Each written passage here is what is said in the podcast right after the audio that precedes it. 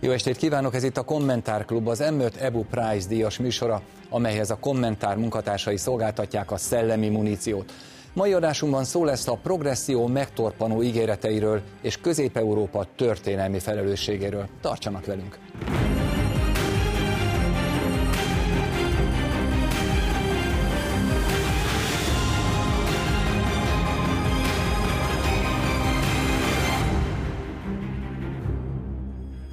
A 2020-as évek eddig sorozatos válságokról szóltak. A koronavírus járvány, a gazdasági és energiaválság, a háborúk okán bevezetett szankciós csomagok, bár gazdasági természetűek, a nyugati világrend megroppanását is jelzik.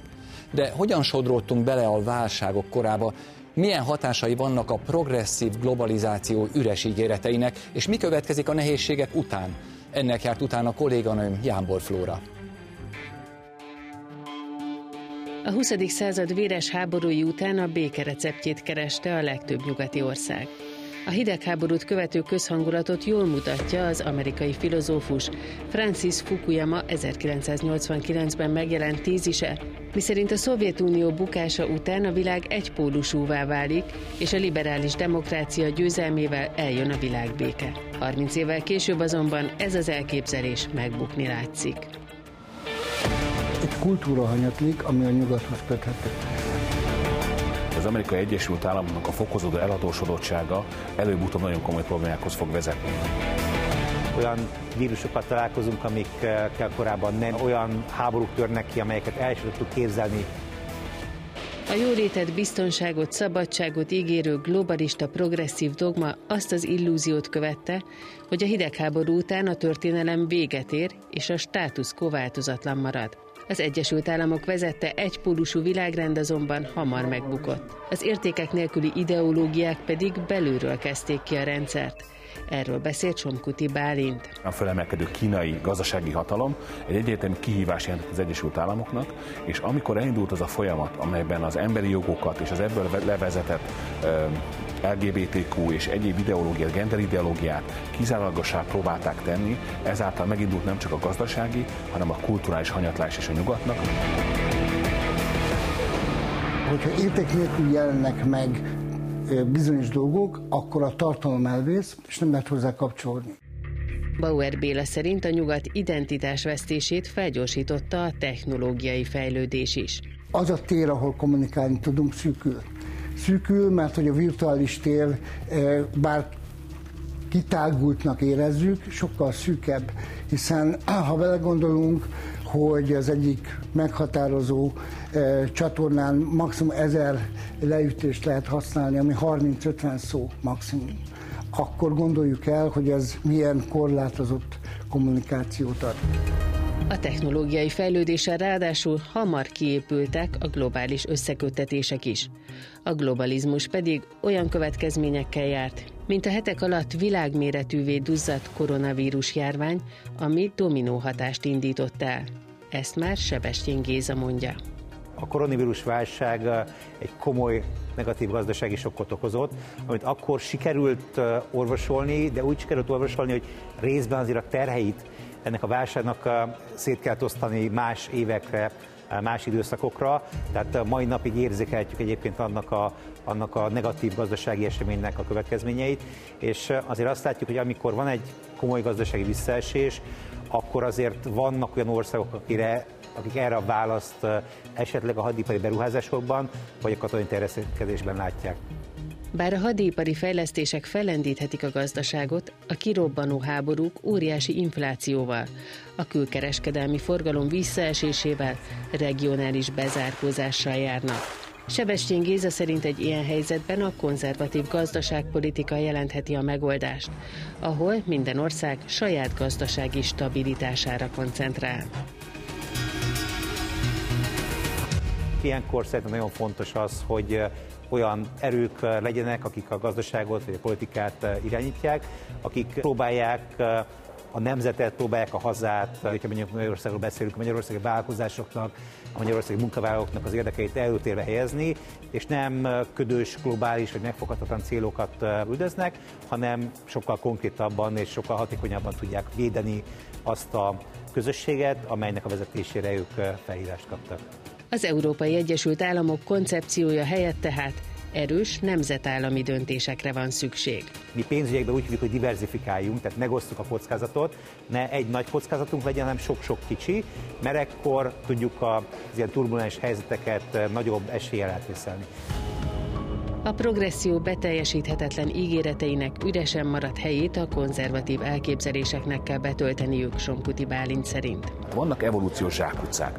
A konzervatív eszme azt mondja, hogy ha visszatérünk az ősi értékeinkhez, Isten haza család által definiált koncepcióhoz, akkor vissza tudunk fordulni ebből a zsákutcából, és ha nem is olyan erősen, és nem is olyan befolyásosan, mint korábban, de meg tudjuk menteni a saját civilizációnkat, a saját kultúránkat, és meg tudjuk találni a helyünket ebbe az új rendszerbe. A szakértő hozzáteszi, mindezt azzal a tudattal kell megtennünk, hogy konzervatívnak lenni nem azt jelenti, hogy a múltba révedünk, sokkal inkább azt, hogy fontolva haladunk előre. Visszatérve ahhoz az arany középúthoz, ami az európai civilizációt jellemezte a felvilágosodás óta. Vendégeim ma este Békés Márton történész, a Kommentár főszerkesztője. Lisztocki Péter, az Identitás Generáció aktivistája. Hortay Olivér, a Századvég energia- és klímapolitikai üzletágának vezetője. Jó estét. És Czopf Áron eszmetörténész. Jó estét. Szervusztok, jó estét kívánok nektek. No hát tényleg úgy érezzük legalábbis, de majd mindjárt mondjátok, hogy ez a tény is, amit érzünk, hogy ezek a válságok egyre sűrűbben jönnek egymás után, és egyre komolyabbak. Ez csak érzés, vagy pedig a tényekből, a valóságból indulunk ki, amikor ezt érezzük? Hát szerintem ez korérzés, de lehet, hogy éppen a csalok, mert nekem már kezemben van a Kommentár legújabb lapszáma. A 2023-as évet ezzel a ismét nemzetközi témával, sőt globális témával zártuk. Korszellem ez a lapszámnak a címe, és ebben hát többek között 4 filozófia professzor írta meg azt, hogy az aktuális zeitgeistről mit gondolnak, hát semmi jót, és nagyjából úgy lehet sűríteni a mondani valójukat, hogy a krízis lett a korszellem, másfelől pedig van egy korszellemtelenség is, ami viszont azt jelenti, hogy hiányoznak azok a nagy eszmék, azok a történelmet lendítő gondolatok, amelyek, itt a bejátszóban is elhangzott a felvilágosodás, amelyet jó okkal lehet kritizálni, de az biztos, hogy utána az eszmék, adott esetben politikai ideológiák széles piaca indult meg, és a szintén megidézett Fukuyama pedig azt mondta, hogy azért jött el a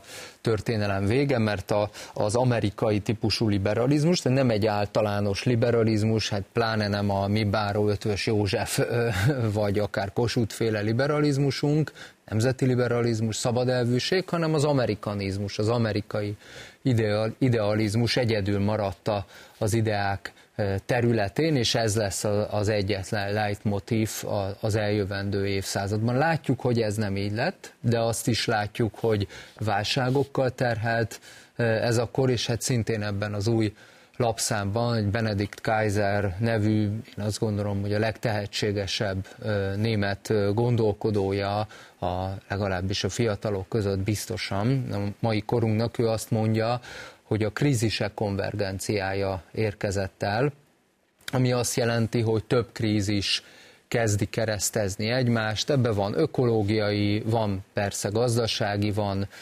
kulturális, van az Európai Unió belső szerkezetéből fakadó, és van bevándorlási krízis, és amikor ezek elkezdenek, és itt a háború, az energiaválság és más olyan dolgok, amikről például Olivér biztos, hogy nálam jobban tud nyilatkozni, és ezek elkezdtek egymással konvergálni, egy veszélyes helyzet állt elő, nagyjából ez a metakrízis a korszelláma.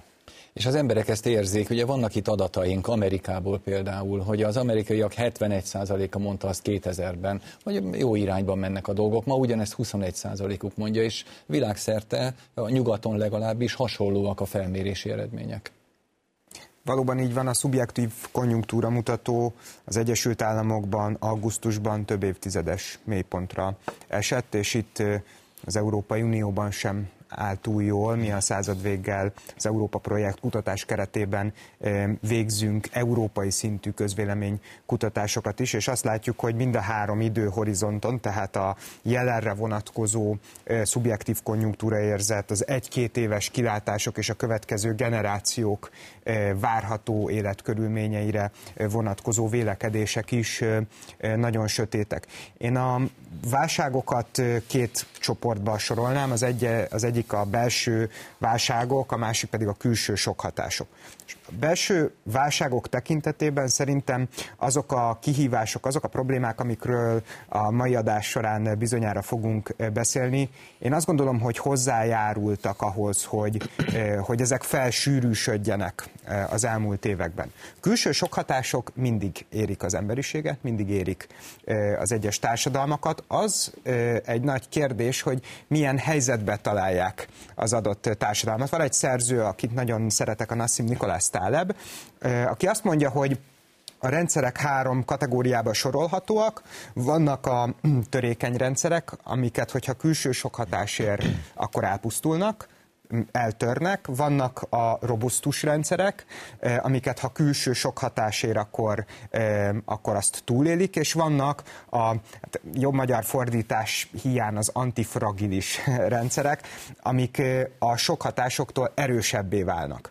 És most nem olyan régen jelent meg Fűrész Gáborral a közös könyvünk, amiben arra a következtetésre jutunk, hogy ezek az állapotok a társadalmak egészére is értelmezhetőek, és amikor egy társadalom integratív, emelkedő fázisban van, akkor a külső sok hatásokra gyakran úgy reagál, hogy csak még erősebb lesz tőlük, csak még erősebbé teszi őket ez a külső behatás. Viszont amikor hanyatló, ereszkedő szakaszban, dezintegratív szakaszban van, akkor ezek a külső sok hatások még nagyobb kihívást okoznak, és az emberek is úgy élik meg ezeket a kihívásokat, hogy ezek mélyebb válságot, mélyebb problémákat eredményeznek. Ha belegondolunk, akkor az elmúlt 300 évben pontosan azt láttuk, hogy minden nagy civilizációs válságot tudott a nyugat valamilyen formában hasznosítani, vagy be tudta építeni a saját fejlődés narratívájába. A válságok azok a fejlődésnek a lépcsőfokaiként voltak felfogva. Ma viszont ezt már nem tapasztaljuk, tehát nem gondoljuk azt, mondok egy példát a radikális modern gondolkodás köréből, a marxisták meg voltak róla győződve, hogy minél rosszabb, bizonyos értelemben annál jobb, tehát a kapitalizmus válsága az a kommunizmus felé vezet. De mi az a narratíva ma, ami ott lebegne a válságok mögött? Én szerintem a válságok azért támadnak ennyire közvetlenül, és azért érik ennyire érzékenyen, azért hatnak ilyen érzékenyen az emberek tudatára, mert nincs olyan nagy narratíva, aminek a keretében el tudnánk valamilyen polcra helyezni ezeket a válságokat. Tehát pontosan a korszellem keresése zajlik, és a válaszoknak a keresése, és egy tanácstalanság.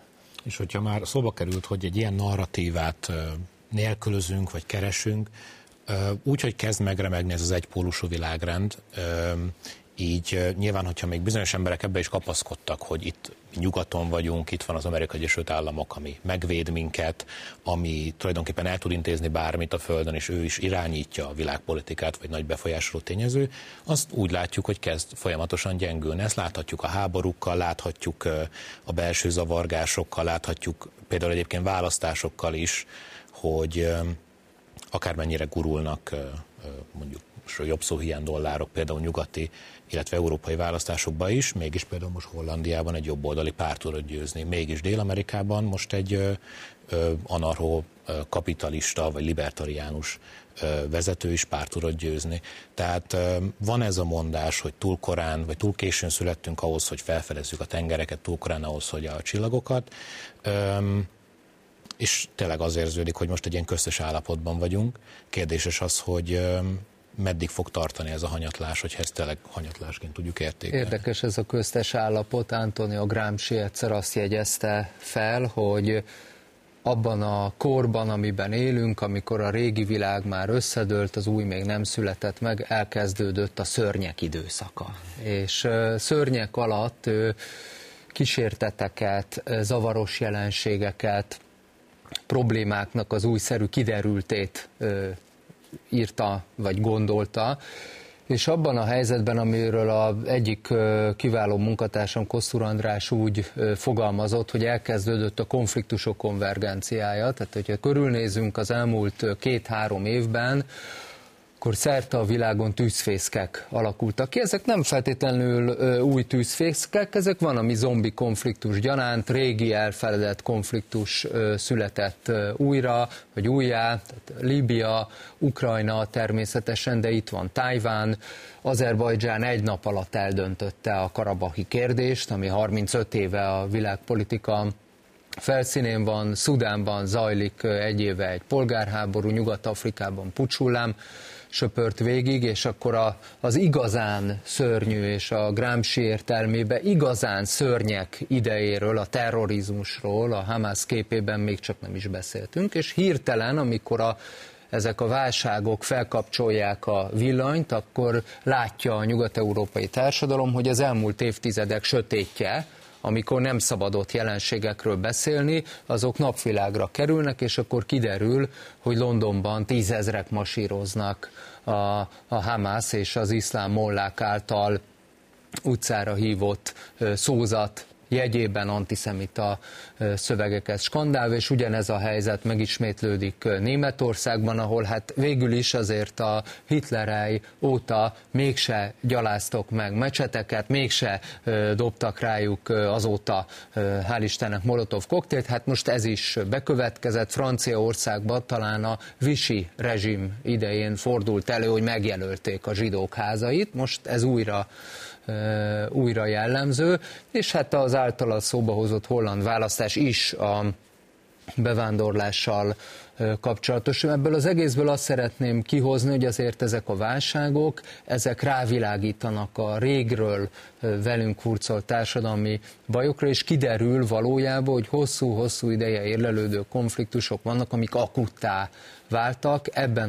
Ebben a helyzetben valami gyógyszert kell kikísérletezni, mert hogy a társadalmak integrációja szét fog hullani.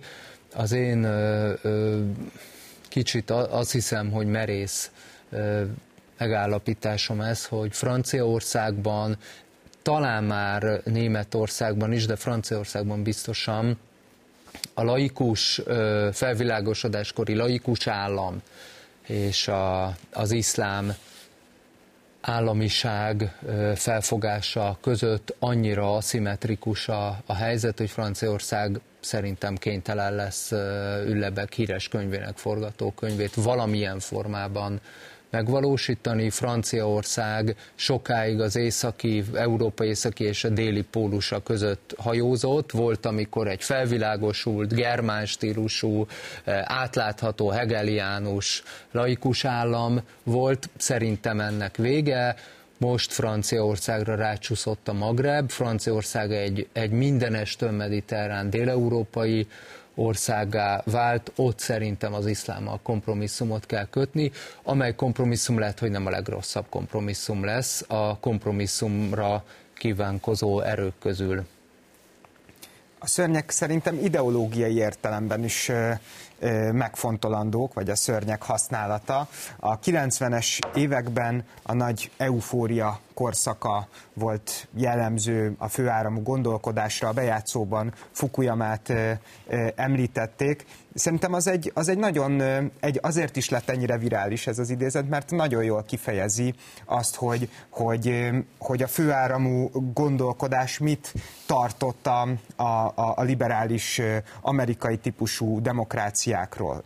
Ezt egy olyan egyszerű receptként értelmezte, ami megoldást kínál, univerzális megoldást kínál az összes nagy problémára. Csak hogy mostanra kiderült ezekről a nagy progresszív ígéretekről, hogy hát nem váltották be a hozzájuk fűzött reményeket, és keletkezett egy gondolati vákum. Én úgy látom, hogy még nincs meg az az új gondolat, ami vagy koherens módon nincs meg az az új gondolat, ami ezt a vákumot kitölteni, és megjelentek ideológiai értelemben azok a szörnyecskék, amik ugyanúgy progresszívnak tekinthetőek.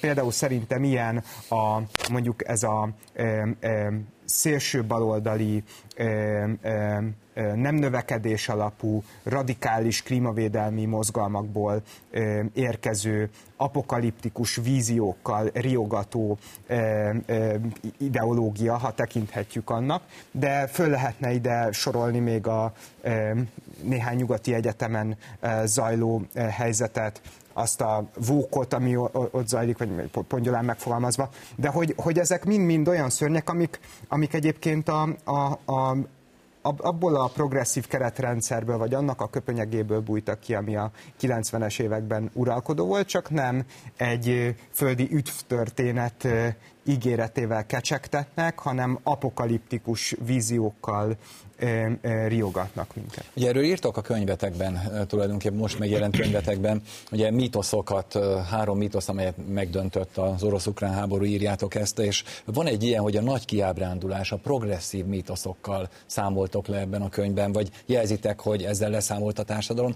és azért ez érdekelne, hogy valamikor azt mondták a megvalósult szocializmusra, hogy hát ez nem sikerült olyan jól, de az eszme az rendben van. Na most itt is beszéltünk párszor arról, hogy bizony az eszme sem volt rendben, tehát ott volt az alapvető hiba. Mit mondhatunk ezekről az ideológiákról? Már az eszme is hibás, vagy hát egy kicsit elrontották itt a fiúk, akik csinálták? Én azt gondolom, hogy az eszme is hibás, és általánosságban bizalmatlan vagyok minden olyan típusú gondolattal, eszmével, ami egyszerű, univerzális receptet kínál bármelyik ország, bármelyik társadalom számára. Hát szerintem egyszerűen annyira heterogén a világ, annyira heterogén az országok összessége, hogy nem lehet univerzális recepteket előírni minden problémára. És ami miatt ez ilyen sokáig tartott, hogy kiderüljön, az szerintem az, hogy sokáig bizonyos progresszív ideológiák, például a gazdaság területén a neoliberális szemléletmód, a versenyideológia, az bizony a nyugat érdekeit szolgálta. Csak hogy az elmúlt időszakban ezek az ideológiák a nyugat ellen fordultak. Tehát, hogyha például azt nézzük, ami a zöld technológiák területén Kínával történik, akkor jól látjuk, hogy mostanra a globalizáció és a tökéletes versenyre való törekvés kifejezetten Kínát segíti. Globalizáció mindig a nagy szereplőknek kedvez, és amíg az Egyesült Államokhoz tartoztak a nagy vállalatok, addig a globalizáció őt segítette. Vagy mondhatnánk azt is, hogy a nyugathoz tartoztak ezek a nagy vállalatok.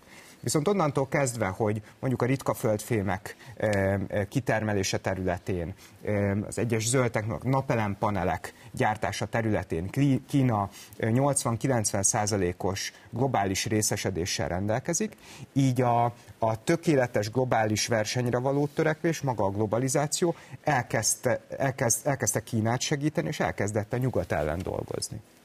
Megfigyelhető, amit te is érzékeltettél itt, hogy mindig az erősek szeretik a versenyt, és ez talán nem is meglepő. Tehát valamiért nem a gyengék szeretnek versenyezni, hanem az erősek, és ők szeretik ezt a nyitott pályát, hogy akkor mindenki álljon a rajtvonalra, és majd jól lefutunk titeket. Viszont a gyengülő hatalmak, azok elkezdenek fogékonyá válni a védővámok gondolata iránt, elkezdenek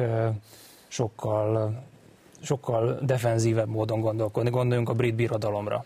Hát ők egész más politikát kezdtek folytatni a 19. század végén, mint akkor, amikor ők voltak a legerősebbek.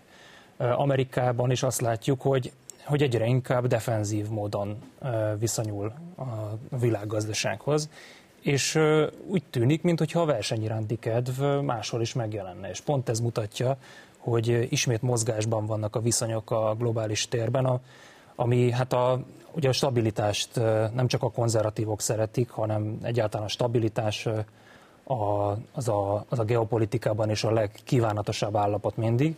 Az átmenet az viszont, és pontosan azért vagyunk bajban, és azért keressük a nevét a korszaknak, azért keressük a nevét a problémáinknak, mert az a pillanat, amikor átalakulnak a civilizációk, és átalakulnak a civilizációs erőviszonyok, az egyúttal egy narratív interregnum időszaka is. Tehát az azt is jelenti, hogy volt korábban egy nagy narratíva, és valószínűleg lesz a jövőben is egy nagy narratíva, de jelenleg interregnum van, tehát egyetlen narratíva sem uralkodik kizárólagosan, és szerintem ezért fontos, hogy most ezekről a kérdésekről beszélgessünk, és fogalmakat dobjunk be, hogy... Megdobjunk ki. Megdobjunk ki, nagyon fontos, igen. De azért is érdekes, amit mondtál erről, hogy amikor egy nagy hatalom elkezd hanyatlani, akkor átáll védekezésre, mert nyilván ahhoz is, hogy egy hatalom, de igazából ezt a példát leegyszerűsíthetjük bármilyen támadó, védekező féllel rendelkező működésmódra, ahhoz kell egy kis idő. Tehát nem lehet hirtelen a kard helyett felvenni a pajzsot, és úgyhogy látjuk ezeket a regionális háborúkat, legyen az most az Izrael-Palesztin, vagy legyen az ukrán-orosz.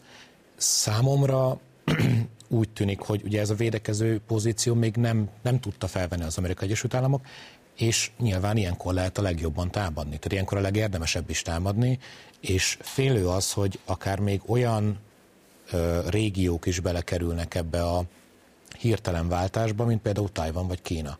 És ugye tudjuk, hogy Amerikának Tajvan nem csak kereskedelmi okokban nagyon fontos, de geopolitikai szempontokból is.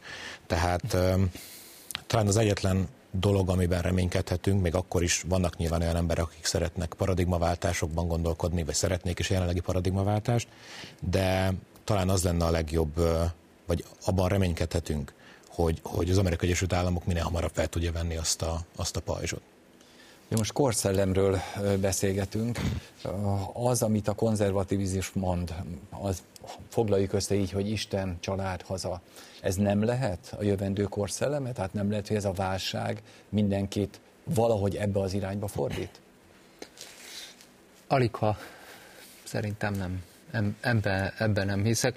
Nem csak azért, mert ez a gondolat kicsit közel kerül valóban az univerzális megoldások óhajtásához, és akkor a marxizmus egységes metanarratívája helyett most egy gyönyörű, szép, globális, konzervatív metanarratíva lesz, és akkor Kenyától a konfuciánus kommunista Kínán keresztül a Indián mesztic szocialisztikus Bolívián át Magyarországig fog a konzervatív szellem hódítani. Én nem hiszek ebbe, nem a magának a konzervatívok világméretű nacionalisták internacionáléjába se nagyon.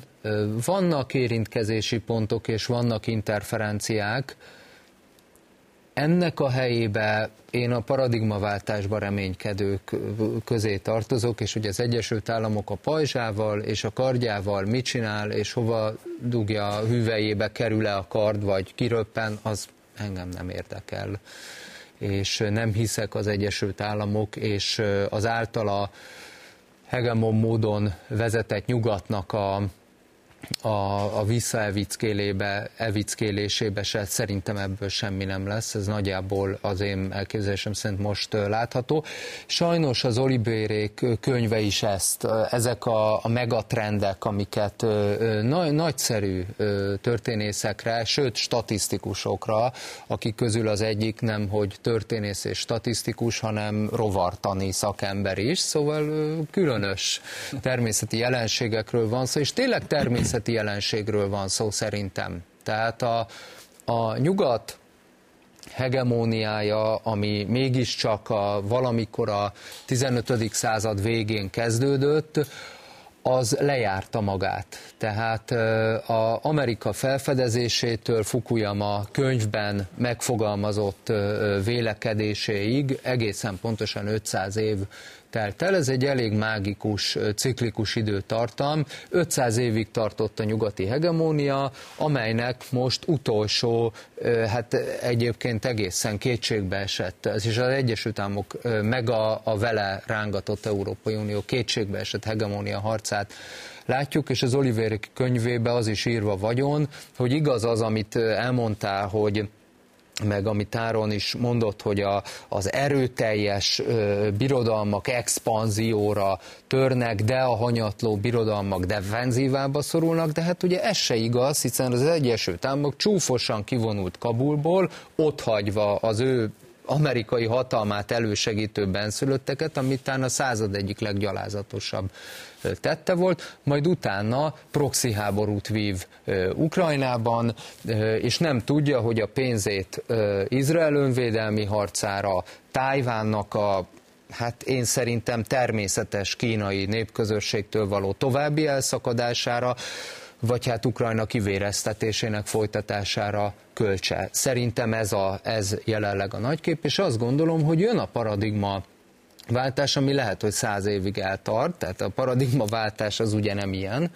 és hogy mi lesz a paradigma, az valószínűleg továbbra is az emberiség egy globális felfogása, amely globális felfogásban nem egypólus, meg kétpólus lesz, hanem többpólus lesz, amelyek területi vagy nagytérrend szerint helyezkednek el, és itt lesz egy újabb probléma, mert Kínának, hát legyünk őszinték, megvan a délkelet-ázsiai nagytérrendje, a globális délnek megvan az afrikai, és meg lesz a latin-amerikai nagytérrendje, nagyjából egészéből Oroszország, a független államok közössége, talán még Közép-Ázsia, esetleg Irán, meg fogja találni a maga észak-eurázsiai nagytérrendjét, India megtalálja a dél-ázsiai nagytérrendet, hát egy hatalmas 5000 éves civilizációról van szó.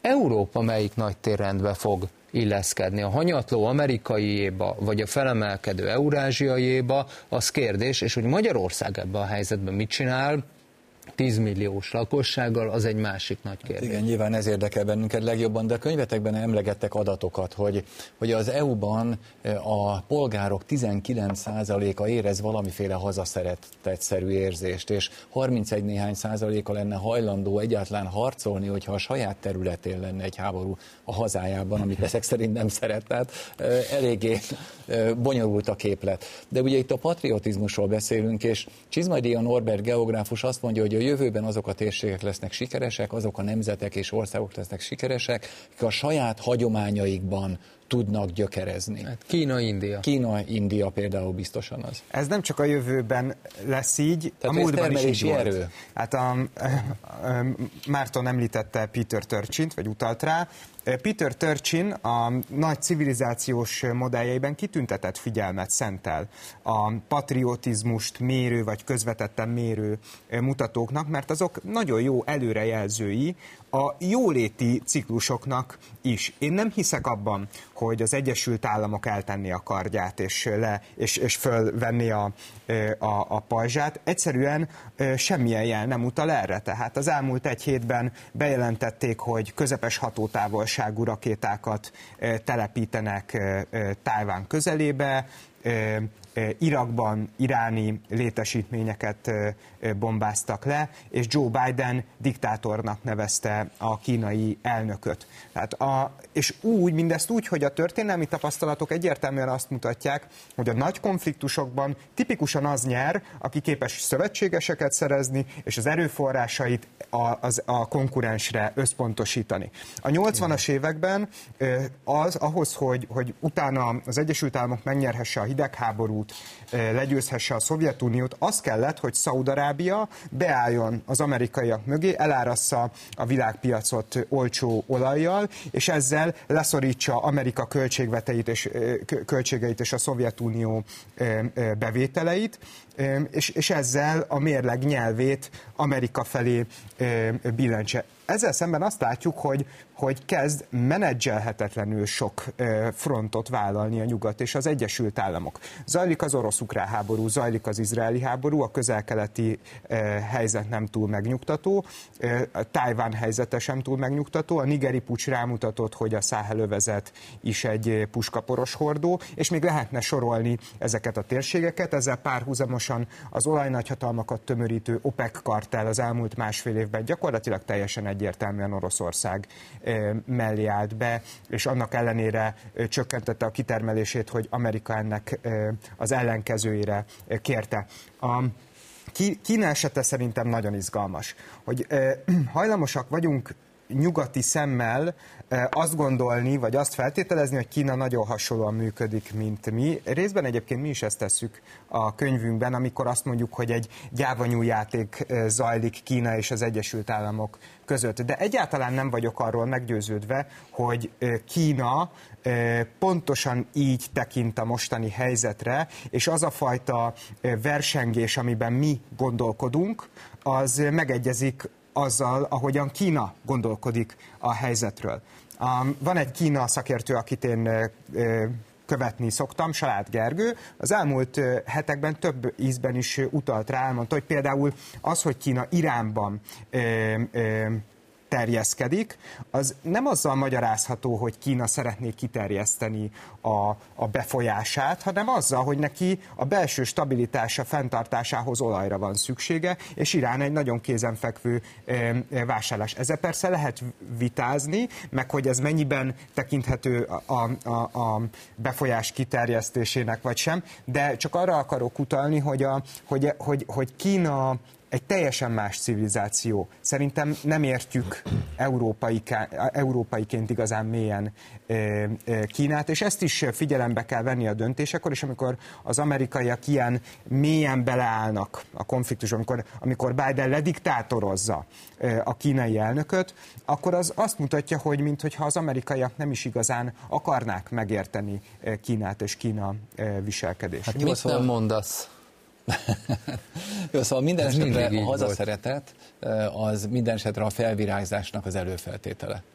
Igen, hogy válaszoljak a kérdésre. Ez abszolút így van, és ebből a szempontból, de hogy még egy példát, hogy mondjak, például Turchin egy fontos indikátorként tekint arra, hogy az Egyesült Államokban az adott évben a településeket, utcákat hogyan nevezik el.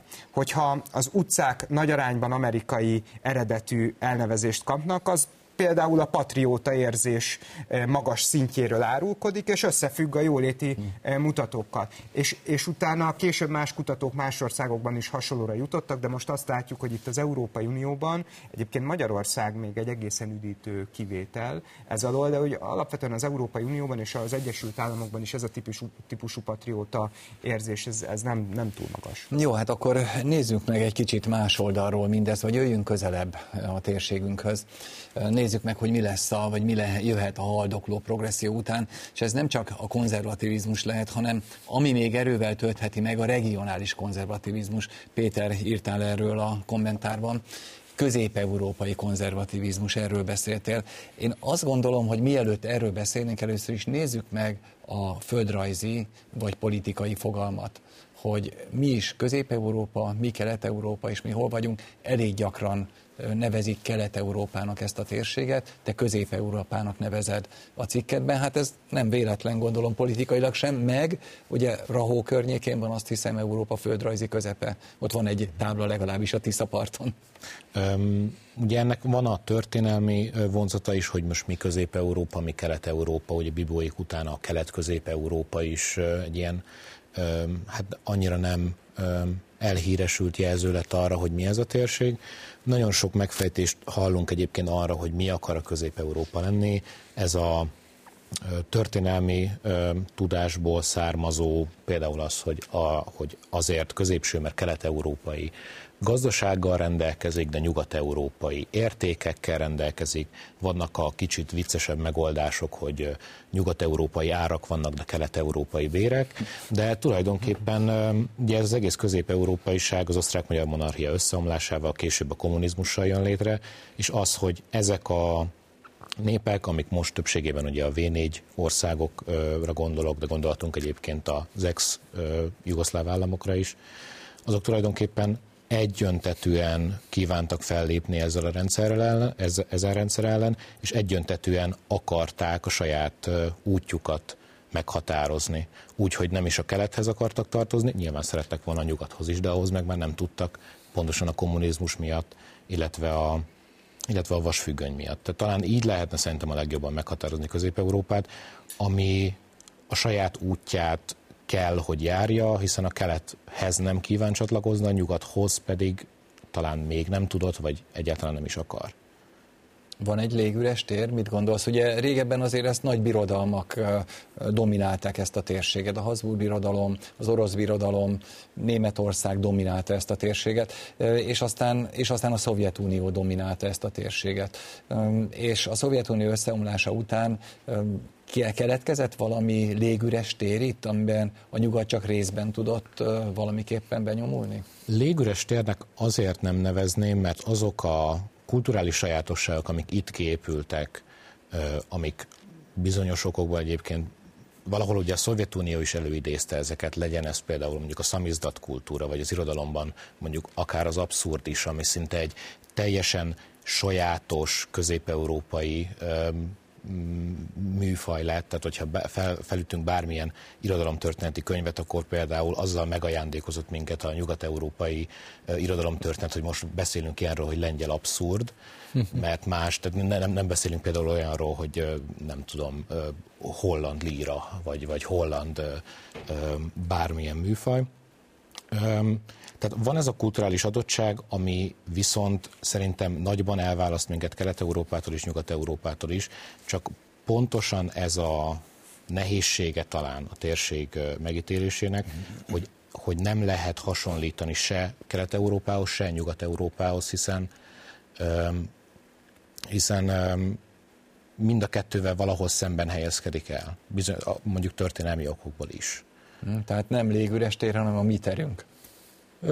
Lakható tér, vagy sajátos tér. Tehát azt érdemes megemlíteni, hogy Közép-Európa kifejezetten egy olyan hely, ahol akármerre jár az ember, mindenhol valahol magára ismer. Tehát ha az ember elmegy Szlovákiába, elmegy Lengyelországba, ha emberekkel beszélget, nagyon sok dologban egyet gondolnak, ha mondjuk történelmi helyekre látogat el, akkor ugyanazokat a tragédiákat, vagy ugyanazokat a narratívákat hallhatja, és ez nem egy globalista gondolatként kell erre gondolni, hogy nagyon sok a hasonlóság, hanem azt, hogy van egy sorsközösség.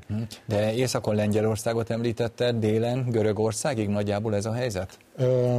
Én szeretnék Szabadkánál megállni, de vannak olyanok, akik egyébként Görögországot, és vannak olyanok, akik Törökországot is ide veszik. No, hát rugalmas tér, ugye pont ez a probléma, hogy nincsen egységes határa, hiszen hogyha Észtországtól Albániáig és mondjuk Ausztriától a Moldovai Köztársaságig nézzük ezt a területet, amelynek leghosszabb időn keresztül, szintén a bűvös 500 éven keresztül, tehát Mohácstól az első világháború végéig, az osztrák-magyar monarchia és annak különböző előzményei, például a Habsburg birodalom, de érdemes elgondolkodni Mátyás egy emberöltön keresztül fennállt közép-európai királyságán is, ami Sziléziát, Horvátországot, Dalmáciát, sőt, Bosznia-Hercegovina északi részét, Szerbia bizonyos területeit, Raguzát, Fiumét, sőt, Észak-Itáliának bizonyos részét magába olvasott, akkor azt látjuk, hogy szükségünk lenne iskolás koromban voltak ezek az írásvetítők, nem tudom, hogy most megvannak-e még, de azokra nagyon jól lehetett azonos területekre rajzolt különböző időbeli térképeket rakni, és hogyha a Közép-Európa térképére ráraknánk Mátyás királyságát, a Habsburg birodalmat, osztrák-magyar monarchiát, a vasfüggönyt, ugye amiről pont az írásodba írsz te is, esetleg a mai V4 plusz országok területét, amiben Szlovénia, Ausztria, Szerbia is beletartozik, akkor már kapnánk azért egy olyan aurát, amiben Közép-Európa definiálható. Na de mivel egységes, racionális határai nincsenek, Közép-Európai Köztársaság nem volt és nincsen, éppen ezért a keletnek is, a nyugatnak is, de megjegyzem a délnek is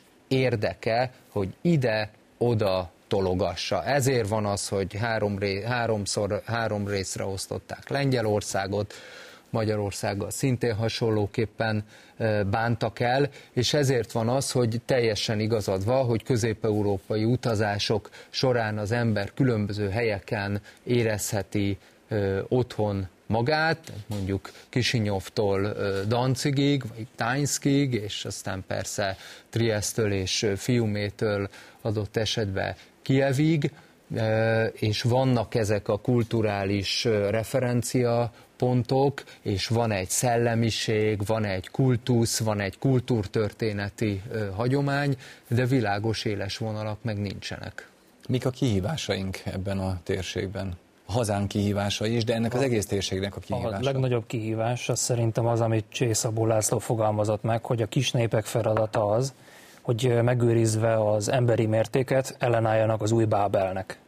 És ez tényleg ebben csak a kis nemzetek érdekeltek, mert egy bizonyos lépték fölött már mindenki a bábeli tornyot építi. És a magyar, a magyar nemzet egy olyan méretű nemzet, ami arra van predestinálva, gyakorlatilag a méreténél fogva egyszerűen, hogy mindig egy ilyen bármilyen jellegű bábellel szemben egy ilyen ellenálló szerepet töltsön be, és ha körülnézünk a térségben, más nemzeteknek is nagyon hasonló szerepe volt. És talán ez az állandó küzdelem az, ami megőrizte a tragikus életérzést a térségben. Nagyon érdekes az, hogyha elhagyjuk Közép-Európát, mondjuk a keletre hagyjuk el, akkor még megvan a tragikus életérzés, de a nyugatra...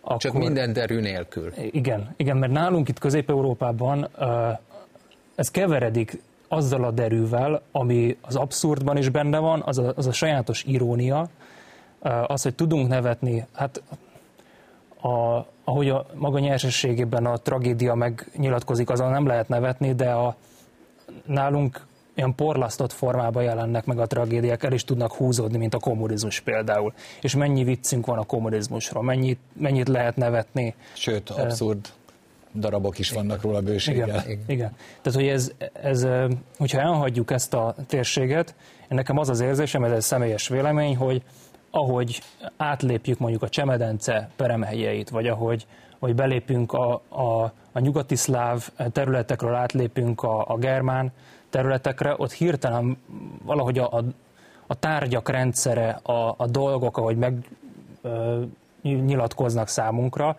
egyszerűen valahogy kegyetlennek tűnnek. Hát például pontosak a vonatok. Ugye, hát ami egy része a nyugati racionalizmusnak, Közép-Európában, bizonyos értelemben Dél- és Kelet-Európában ez a fajta abszurd, amiről sokat írtál, meg sokat tudsz, ami nyilván színpadi, filmben, zeneművészetben előfordul, ott azért helye van az emberi hibáknak, helye van annak, hogy egy kicsit késik a vonat, abból fakadnak ismerettségek, abból szövődnek szerelmek, abból születnek gyerekek, és abból úgy áramlik az élet, de más a kettő. Csorán kifejezetten büszkén magyarázta, amikor egyszer egy német hölgyel utazott Erdélyben, ha jól emlékszem, egy vonaton, és mindenhol megállt a vonat. És... természetesen mi itt Közép-Európában még a hibáinkat is, hogyha nyugati ember veti a szemünkre a hibáinkat, akkor még abból is erényt kovácsolunk. Ez egy nagyon bájos vonása szerintem a térségnek, és akkor Csorán azt mondta, hogy hát asszonyom, hát ez metafizika. Tehát azt, hogy mi mindenhol megállunk, az itt a térség lelkületéhez hozzátartozik, tehát hogy kimagyarázta ezt is. Hát meg most, ha már a vonatnál járunk, tehát Nyugat-Európában azért van vonat, hogy időre megérkezzen, Közép-Európában pedig azért van, hogy legyen mire várni. Tehát ez is egy ilyen sajátosság, hogy... De talán ez a sajátosság abból... Most az abszurdról beszéltünk. Hát meg úgy a közép-európaiságról általában is, hogy... és ez talán, tehát nem akarok ilyen néplélektamba belemenni, de az a fajta képesség, hogy tudunk magunkon nevetni, vagy tudunk magunkon szemben kritikusak is lenni bizonyos esetben, az szerintem pont egyébként ilyen paradigmaváltásokkor, vagy úgy általánosan legyen az nagy vagy kis konfliktus, egy kifejezetten olyan dolog tud lenni, ami jól szokott jönni, és amit lehet használni. A válságok korában, ugye, amiről elkezdtünk beszélni, különösen valószínűleg, Olivér. Én gazdaságpolitikai szemüvegen keresztül nézem a térséget, és elképesztő potenciál van az együttműködésben, úgyhogy a kérdés a kihívásokra vonatkozott. Szerintem az a nagy kihívás, hogy ezeket a nüanszokat, amikről az előbb beszélgettünk, és ezt a kulturális összekapcsolódást, ezt fel lehet-e használni ahhoz, hogy a bábeli ellenérzést legalább itt a térség országai leküzdjék, és az együttműködés irányába egyre nagyobb és nagyobb lépéseket tegyenek, és megértsék, hogy a saját politikai és gazdasági szuverenitásuk fenntartásához egy jó eszközt jelenthet az, hogyha képesek összezárni mondjuk az Európai Uniós vitákban. Ez jelentheti a jövőt. Azért e tekintetben a nagyhatalmak mindent megtettek a 20. században, hogy ez ne így legyen. Hát Trianon ez, mint gyarmatosító nyugat-európai, nyugati antant stratégia, francia-angol geopolitikai ördöglakat, az ezért készült. Azért készült, hogy a magyart a romára, a szerbet a magyarra, egyébként a szlovákot a magyarra, és úgy általában mindenki ellen, és ha megnéznénk a térség többi országát, akkor a különböző időszakos, epizódikus kisantant próbálkozások mellett azért Trianon nálunk sokkal jobban jár, gyermekei is szépen egymásnak estek. Olykor ebben érdemes csak azt megnézni, hogy az első világháború után volt kisantant, francia vezetéssel, a második világháború előtt alatt volt itt náci barát kisantant, aztán volt egy szovjet barát kisantant, ebből a nagy hatalmi geopolitikai konstellációból senki nem jött ki jól, nem véletlen. Trianon 100. évfordulóján a miniszterelnök híres neves beszéde tulajdonképpen a trianoni ördöglakat feltörését ajánlotta oda a térségbeli népeknek. Ezt a szlovák és a szerb fél, én úgy gondolom, megértette, az osztrák fél esetleg hajlandó hozzá csatlakozni, hát most a lengyelek lecsatlakoztak, velük meglátjuk, hogy mi lesz. Az nagyon szomorú, hogy az ukrán és a román fél ezt nem érti, nem mindenki, tehát nyilván tegyünk különbségeket, az ottani politikai elit részben megint amerikai biztatásra, kényelmes kisantant traumába visszaesik. Azért az a benyomás, hogy az ördöglakatokról, hogy előbb-utóbb megoldhatók. Igen. Jó, köszönöm a beszélgetést. Kedves nézőink, ez volt már a Kommentárklub. Mai adásunk újra nézhető a mediaklik.hu oldalon és a YouTube-on is, valamint meghallgatható a Spotify-on is. Köszönöm figyelmüket, Isten áldja önöket!